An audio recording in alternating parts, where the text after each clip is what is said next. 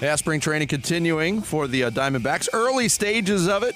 And we'll continue uh, our discussions with the Diamondbacks pitching staff. Merrill Kelly yesterday, Zach Gallen two days ago. Today, right now, we're joined by Brandon Pfaadt, Diamondbacks pitcher here on the Arizona Sports Line. Brandon, thanks so much for uh, checking in with us today. We appreciate it. Yeah, what's up, Dan? What's up, Vince? Uh, hi, me. Brandon. How you doing, brother? Good to have you. I'm and doing great. Going doing great. Day go, three. Yeah, day three. How's it going early for you? It's good. It's good. It's bright and early, but we're here. We're all ready to go. So uh, it should be a fun year. Uh, last year, uh, it was an amazing journey for you. I mean, you start your major league debut on the mound in Texas against the Rangers, took some lumps at, at times early, and then your season ends uh, against that same Texas team in the World Series. Man, how would you describe your rookie season, all said, when it, now that it's all said and done, Brandon? I would I would describe it, um, yeah, like you said, ups and downs. I'd, I'd describe it like a wave.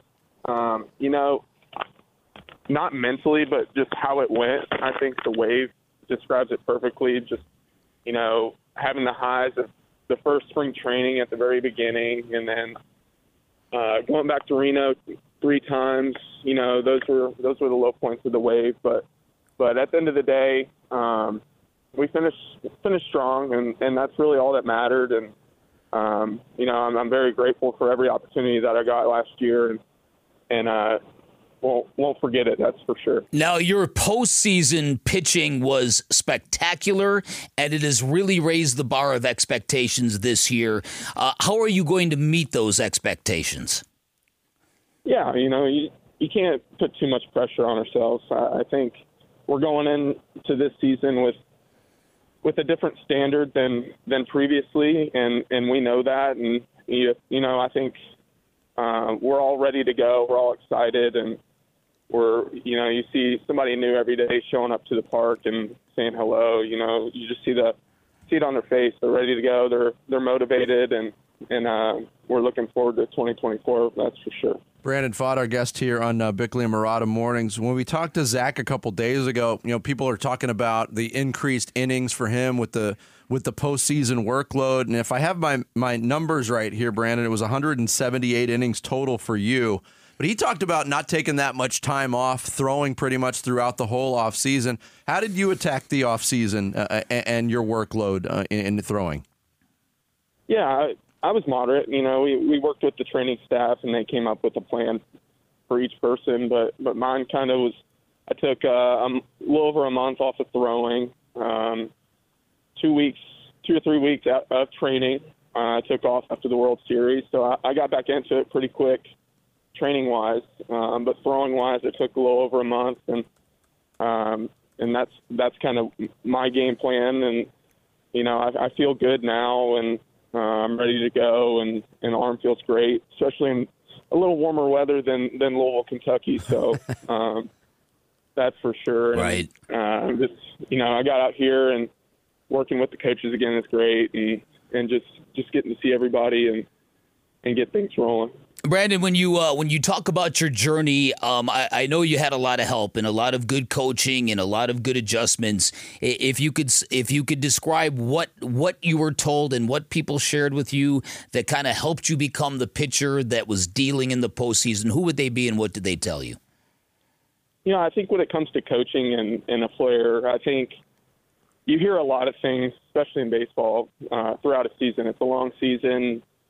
And the way I look at it is, you know, you take, you try something new every day, and, and maybe it works, maybe it doesn't, but you take the things that work throughout one hundred sixty games, and I think you, you got to get better at some point, right? And I think that's kind of how I took it. And every day, you know, I was trying not, I was trying something different every day, whether that be minor or major, and and ultimately I came out a better pitcher at the end of the end of the season, and. You know, that's that's how everybody should be, and and with having that player coach relationship, and and that's kind of, I think, the the focal point of what made last year spectacular. Brandon Pfaadt of the Diamondbacks, our guest here on Arizona Sports. Obviously, in addition to the uh, starting rotation, Diamondbacks go out and get Eduardo Rodriguez to join the rotation. I know it's early. You said it's only day three, but what have you seen being around him, what he's going to bring in your mind to the D-backs rotation, Brandon? yeah, I think he's going to bring bring bring a lot. You know, in the clubhouse, you can already tell that that the team chemistry is gonna it's gonna be there again, and uh, especially with him, you know, it's just an addition to that. And on the field, obviously, from from his history, you know, we know what we're getting, and, and I think it's it's all positive, and we're all looking forward to to having him with us. That's for sure. Yeah, and and it's got the makings of what looks like to be a really, really good staff. I want to ask you one last question about your journey, because to do what you did against the Dodgers and then to go and pitch like you did in Philly, uh, what kind of confidence does that give you going forward? Because I know every young pitcher, it's an adjustment to trust your stuff against major league hitters. It can be very, very daunting. What did, does that experience, how did that experience fortify you as a pitcher? Yeah, I think I think it, it obviously gave me a little boost of confidence knowing that that it's possible, and I think having anytime having that success can will will help you at the end of the day. And, and like I like I tell everybody, you know, getting those starts under my belt really really helped me out. Uh, I think in the wild card, it you know I got that one under the belt, went on to the D S, and then every step of the way, you know, you just get a little more confident Uh, as you go. And now looking at this year, I know what pitcher I need to be. And, you know, I obviously don't have everything figured out, but I have more figured out than I did previously. And I think that's how you grow as a player, and, and that's how I'm looking at it and just trying to keep getting better. In in terms of personal goals, on that theme of, of, of improvement, getting better, is there statistical goals that you make, or is there a specific element uh, of, of what you experienced last year that you want to improve on this year?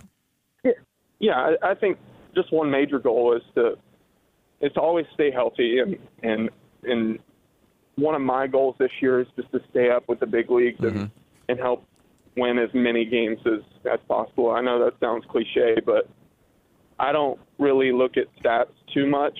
Um, You know, I think I've never really been like that. So so I just want to set my goals pretty pretty cliche and, and just stay up and help the team win. Yeah, I'm sure Reno – I've never been to Reno. Yeah. I'm sure it's a beautiful place, yeah. but I like that goal. Right, you don't no, want to go to no, Reno this that's, year. That's a good goal. It's a really good goal. yeah, no, I don't. I, I'd rather not.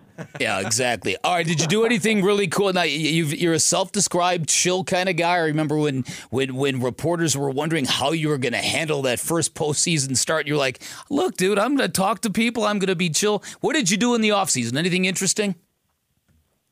You know, I, I took I took some time to just stay in one place. That's for sure. You know, I, we were traveling from East Coast to West Coast, East Coast to West Coast. So, so my goal in the first part of the off season was just to stay at home, get back to Kentucky, lay low for a little bit, then get back to work. And I didn't really travel anywhere. I didn't really do anything crazy.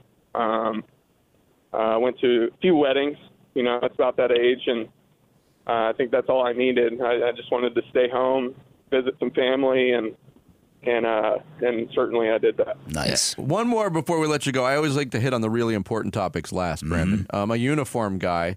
D-backs changing their uniforms up this year. Love the changes. But there's a bunch of players belly aching about this new manufacturing and, and, and that the jerseys feel cheap. Do you have anything to weigh in on that? Have you noticed a difference?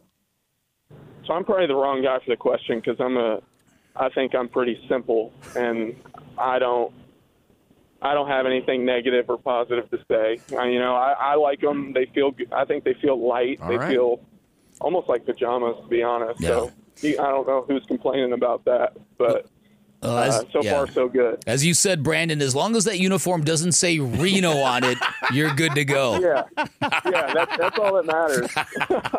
As long as it says D-backs across the chest, exactly. I'm, I'm good to go. Brandon, exactly. thanks so much really for the, thanks so much for the time today. We appreciate you uh, spending some time with us this morning.